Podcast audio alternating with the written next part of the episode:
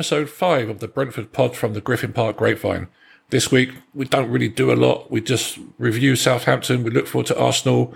We have a quick review of how uh, the B team got on in Portugal. And we do have a look at what the chances are of European qualification are from a statistical point of view.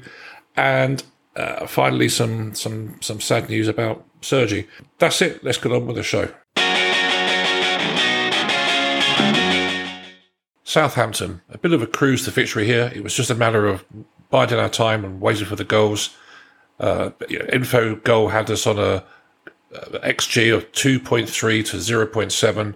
Uh, yeah, and if you look at what uh, WhoScored says about the about the game, uh, it's got us down as effective at creating goal scoring opportunities from the flanks and from counter attacks, strong at finishing, and creating a high number of chances relative to to to our possession. So all good things. And always got to say about Southampton really is that they favoured long shots, and I think they favoured long shots because they couldn't get in the penalty area. Um, Ben Mee's had a, a result of a great assist from Bryan. He got in front of his zonal marker, got his head cleanly to the ball, but it was obviously smacked in the head as he as he uh, as he as he plonked the ball in the back of the net. It looks to me like the defender was getting ready to head the ball away, only to find it it had gone and he and replaced by Ben's head, and then headed Ben's head. Uh, ben was down for over two minutes and received a, uh, also received attention after the next goal, where he came over to the technical area rather than join in the celebrations. And by then it was half time, so presumably he had time to, to clear his, his, his head, as it were, at that time. Talking about the second goal, it came a remarkable 24 seconds after the first. Well, 24 seconds after the kickoff after the first. Uh, I'm not sure if that breaks any records. I'll leave that to others. Um, but again, it was a great assist for an assist from Josh, who when he when he's outside of the left foot, went just just over the defender's head uh, before reaching Fisher, who um, after getting the ball under control found Bryan darting into space uh, and, and he slotted it away basically unmarked. For the for the third goal, again, it was another great assist from Rico. Well, we, it's debatable. Um, Mathias run for the edge of the area. He'd lost his marker. He was trailing behind him. I'm not really sure how good the cross was from Rico. It looks like he was trying to find Ivan, and it was great anticipation for Mathias, who made his run when it was clear that that ball wasn't going to reach Ivan. He got in front of Toney's marker, and the Toney's marker was shaping to head the ball away. And uh, you know, Jensen again got in front of him, rather like well, similar to, I guess, Ben Mee did for for our for our first goal. Is that Jensen's first headed goal for the bees? Let us know. In amongst all of that, there was a great chance for Wissa after eight minutes. Toney's shot blocked after 11 minutes where the defender, well, it's say dive in front of the ball. He actually fell over. He was turned around to follow the ball to Toney. The cross in from whoever it was from now, I can't remember. It fell, he, he fell over just the ball reached Toney, and, and, and Toney hit it into his body, uh, which was, again, uh, Toney was essentially unmarked and was siphoning it in the back of the net, only for that piece of bad luck to happen. Um, and then Bryan had a shot from within the box that he dragged wide. Although on this occasion, to be fair, the goalkeeper was well placed and there was a, another defender at the goal line, but still was another, another great chance that fell to us. And I was doing some research for another segment coming later in the show, and yeah, Southampton were seventh, eighth, and sixth between 2014 and 2017. What's that? Six to nine years ago, and we're two seasons in the European League in in 2016 and 2017 and yet here six seasons later they're languishing at the bottom of the uh, of the league. So you know we should enjoy these things while they last, shall we say? Um, also interesting to see that Raya joined in with a with a with a lap of appreciation at the end. Uh, maybe he only joins in when he gets uh, when he keeps a clean sheet. So hopefully he'll be joining a lot more in the in the games to come. One thing to uh, come out of the Southampton game is um, Mathias Jensen's rather precocious nutmegs. There was a tweet the other day from StatsBomb, uh, that was Ted Knutson's uh, company, uh, who spent some time with us uh, in the initial days after after uh, Matthew took over the club, and he they, they suggested that uh, Mathias Jensen and uh, Cancelo were both top of the nutmeg league with six completed nutmegs. Well, in this in this game, Mathias had one absolutely fantastic uh, nutmeg and another routine one. So he's now at eight. Um, I'm not sure how, how went, got on. I'm not even sure he played this weekend though.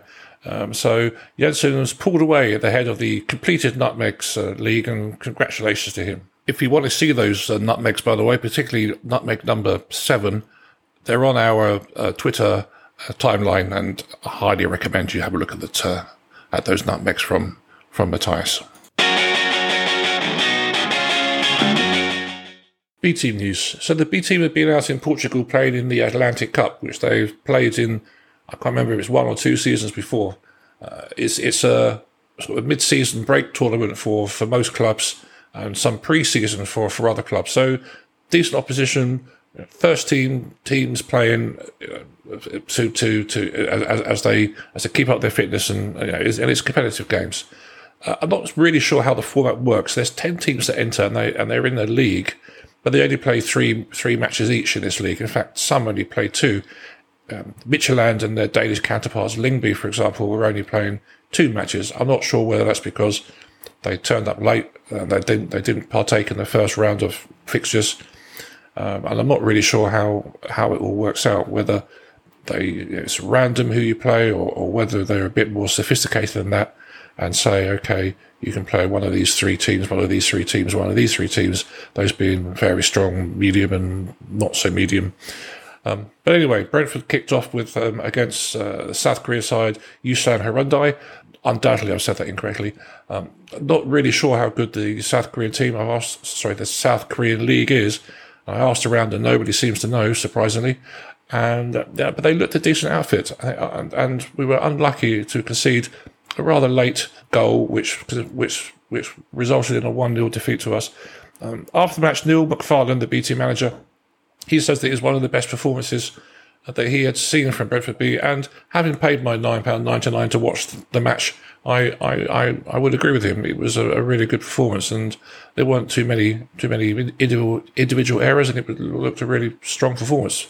Um, then we played AIK Stockholm. Uh, we managed to get a one-one draw here here again, we played really well against a good team. Managed to sneak literally a last second equaliser, um, which got us a point.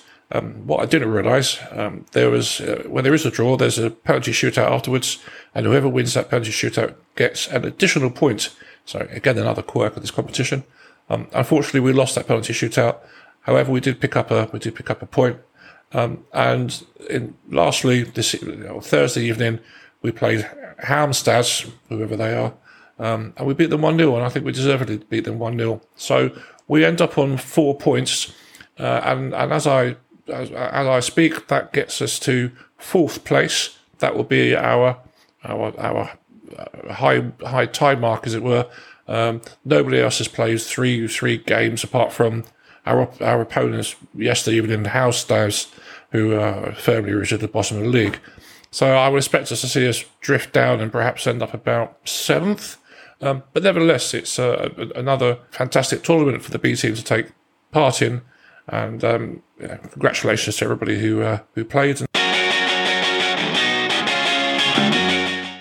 European football. Now everyone's talking about our chances of getting into Europe, which seems quite ludicrous to be to be frank. Um, but looking at the five three eight percentages of our chances of finishing in the top seven, we actually have a 26% chance of finishing in the top seven this season. Incredible stuff. And if you look at the um, form table, we are, you know, if you look at the Fishy, which is um, where I go for the, uh, the form tables, whatever else, they're very good. You can get some by last six, last 10, home and away. In the last six games, we are 40, we have 14 points, um, beating Brighton and Arsenal and Manchester United all on 13 points. So, uh, yeah, we're in an amazing position. Um, obviously, we've got Arsenal coming up this weekend. That may not be a happy hunting ground for us, but we'll come on to that later. Um, but in the meantime, we also looked at does seventh place actually qualify for, for Europe? Qualification from the Premier League to Europe is, is quite complex. Because you can have winners from other European competitions usurping you. You can have uh, people that haven't qualified for Europe that won competitions usurping you, and so it goes on. So how it works is, the best my understanding is obviously the first four places go to the Champions League. well, not always, but we're, we're, we're, but I don't think that needs to that doesn't need to concern us here because if if a team, if an English team wins the European, sorry, wins the Champions League and doesn't finish in the top four, then the team before doesn't qualify for the Champions League. But I don't think that's that's going to concern us this year. Um, the the team that finishes fifth goes into the Europa League The team that wins the FA Cup goes into the Europa League, and the teams that wins the League Cup goes into the Europe, Europa Conference. So sixth and seventh don't qualify for Europe by right. Um, however, if a team in the top five wins the FA Cup, then that position in the Europa League goes to sixth place. And likewise, if a team in the top six win the League Cup, then seventh place goes to the then seventh place in the Europa Conference goes to seventh place. Told you it was complicated, and it all gets even more bizarre if, as I say, if we if English clubs win both the Europa League and the Champions League and etc. etc. But let's not get into that. But if we look if we look at the history of what positions have qualified for Europe, and in particular seventh place. So seventh place qualified last season um, when West Ham went into the Europa Conference. It, the season before that, when Spurs went into the Europa Conference, the season before that, Wolves didn't qualify in seventh because Arsenal finished at eighth and they won the FA Cup. However, Wolves qualified in seventh the season before because in, in, in seventh place because Manchester City won everything. Burnley qualified in seventh the season before that. Everton qualified in 2017. West Ham, anyway, essentially in the last one, two, three, four, five, two, four, six, seven seasons, eight seasons, seventh place has qualified seven times. So there's a high probability that seventh place will will qualify for Europe this time. And if we if we look at the what needs to happen to make that happen, well, the League Cup final was between Manchester United and Newcastle. They're in third, fourth at the moment. So as, so whoever wins that, as long as they stay in the top six, the sixth place team will qualify. And then there's the FA Cup, and the FA Cup got a bit thinned out this year, as much to much to my annoyance, especially with us going out. So um, Manchester City, Manchester United, Spurs are all above us. Uh, if any of those win uh, and stay in this top six, then Brentford, if Brentford finishes, then the seventh place team will qualify. Let's put it like that. Um, but there's also and don't don't say this too too loudly, but Brighton and Fulham are also still in the FA Cup, and if they finished uh, in sixth place, say where Brighton are at the moment, and we finish in seventh, then the seventh place team will, will, will qualify. So there's there's a you know, if we can keep in seventh place, there's a, high probability we will be playing in Europe next season. I'd say. Don't count your chickens though. Don't book your flights through your hotels. Let's keep let's keep it let's keep it real. Incidentally, I also looked at what the impact was of those teams that are qualified for, you know, in seventh place, what actually happens to them the next season, just to see whether there was a, a material impact on the Premier League form. And, and with the exception of Burnley, who finished 15th this season after they qualified, there isn't. Um, Southampton qualified, yes, them. Southampton qualified in 2015 16 uh, and, and basically ended up in the top top eight still. Um, West Ham last season, when they qualified, ended up in the top seven. Uh, Wolves, when they qualified, ended up in the top seven the next season. So there's not much of a, a correlation or causation. It would appear that you know qualifying for Europe is a bad thing, and I don't think any of those teams managed their squads. I.e., they didn't play their reserves in the Europa League. So I don't think we've got too much to, to, fear if we do qualify. It's not a careful it's not a case of be careful what, what you wish for, wish for, as it were. Arsenal. Okay, so this will be a test, won't it? Um, team that we, we, we, we, one of the top six that we haven't beaten this season at, uh, at the Gtech. Um, if you look at what Fighter 8 is saying, they give Arsenal a 67, a two thirds uh, chance of winning, um, 90% draw or a 13% win for us. So, third of a chance of getting a result there. However, compare that when we, when we played Manchester City, you know, they gave us a they gave Manchester City an 85% chance of winning. So it's not the be all and end all. Uh, we only had a 5% chance of winning 1 in 20, but that one in, but that 20 one shot came in, and boy did it come in. We're not out. We're not. We're certainly not going to give up this one. And if you look at what WhoScored, have as uh, Arsenal's strengths and our strengths and weaknesses, there's there's a there's a particular particular point where it says Brentford strengths aerial duels, Arsenal weaknesses. It's got avoided individual errors, weak, defending against through ball attacks, José Silva, weak, and aerial duels, very weak. So I can imagine if that's correct, and if the uh, if our if our analytic boys also have picked up on that or think that's correct, then um, we can expect a, another different a, a, different style of, of, of, football against Arsenal at the weekend. And it's got a match forecast here, and it's got this is again from WhoScored, but it's a um, it's it's it's a it's, it's rather a long list of how goals will be scored. Arsenal will score as a result of an individual skill, very likely, yeah, probably. Brentford will dominate in the air. That's what we've got. Uh, Arsenal will control the game in the opposition's half. Yes, this is this is going to be what, what I think frightens me most. Um, you know, how much possession can they have in and around the box and in the box? How many touches will they have actually in the box? I think it'll be quite a quite a lot. Anyway, back to goals. Arsenal will score from a wing play situation. Arsenal will score a long shot. Brentford will score, hooray, as a result of opposition error, and Brentford will score as a result of a through ball. So that's three to uh, is that, yeah, is that three goals to Arsenal and two goals to Brentford. They're they're they're predicting. So that would be interesting.